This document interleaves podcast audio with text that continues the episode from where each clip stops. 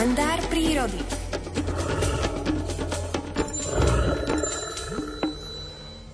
Od prvého okamihu, ako sa prírodovedec Miroslav Saniga stretol s hlucháňom ešte ako malý chlapec, pocitil k tejto zvláštnej ratolesti prírody neopísateľné chvenie srdca.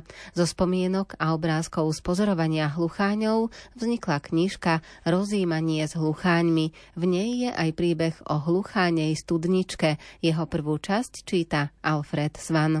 Ako postupne skúmam život hlucháňov, Čím ďalej, tým viac zistujem zaujímavé poznatky z ich tajúplného súkromia, ktoré ma väčšmi a väčšmi k týmto zvláštnym vtákom priťahujú.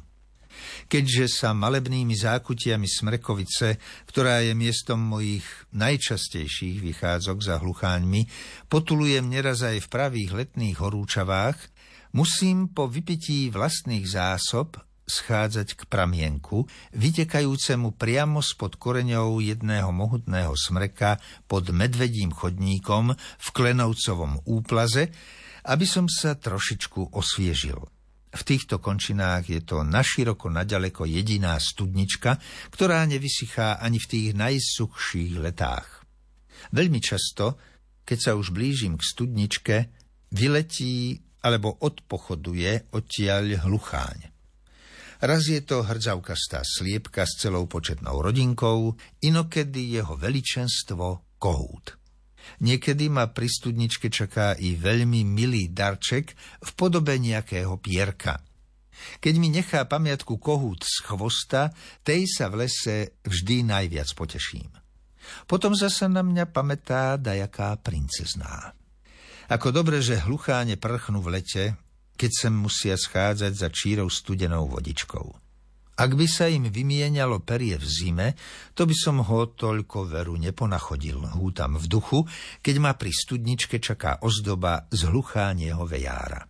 Studnička sa mi pozdávala ako veľmi výhodné miesto na moje výskumy hlucháňov a tak som sa jednu noc v chatke na Kladnitej rozhodol, že k nej pôjdem na postriežku.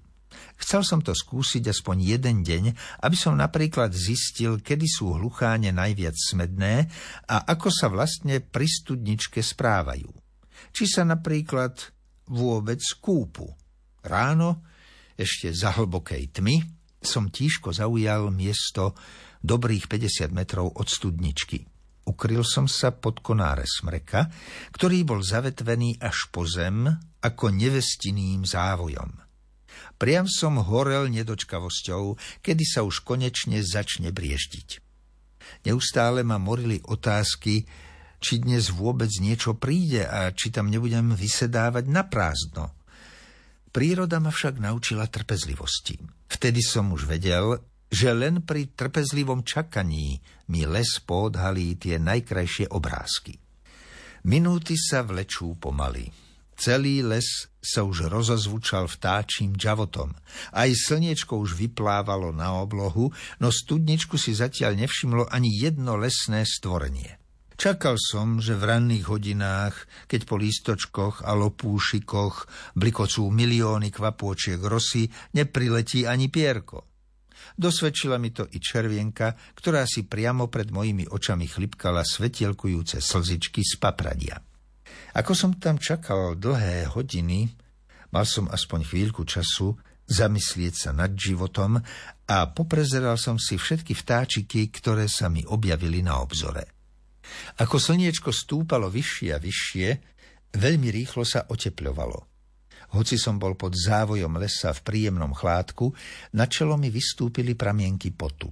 Začal som mať pocit, že toto je ten najpravší deň, keď treba urobiť prieskum, čo všetko si chodí uhasiť smet k studničke v Klenovcovom úplaze.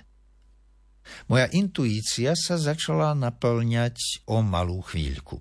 Najskôr z modrastého neba zlietol k priezračnej studničke krdlík krivonosov. Istotne ich z výšky privolal žblnko Jarčeka, alebo sa im zablislo v studničke slniečko.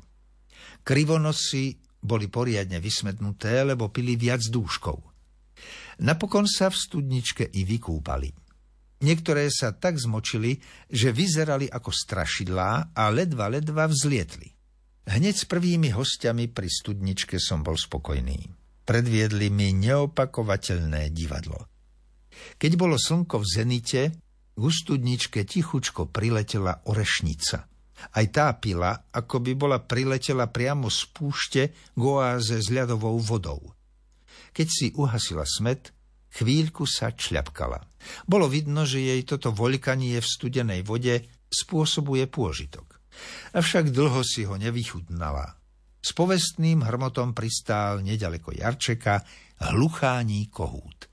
Hoci som na tohto návštevníka čakal už 9 hodín, keď som ho uvidel pri studničke, rozochvel som sa od vzrušenia. Neviem, čo je to so mnou, ale nech sa mi hlucháň zjaví, kde len chce, či ho tam už očakávam alebo nie, s mojím srdcom je to vždy rovnaké. Zovrie sa a potom sa rozbúši nevýdanými obrátkami. Do neba volá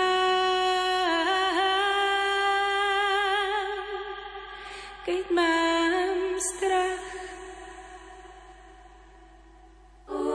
Myslím na ten deň, keď dotkne sa zem našich tiel. Želám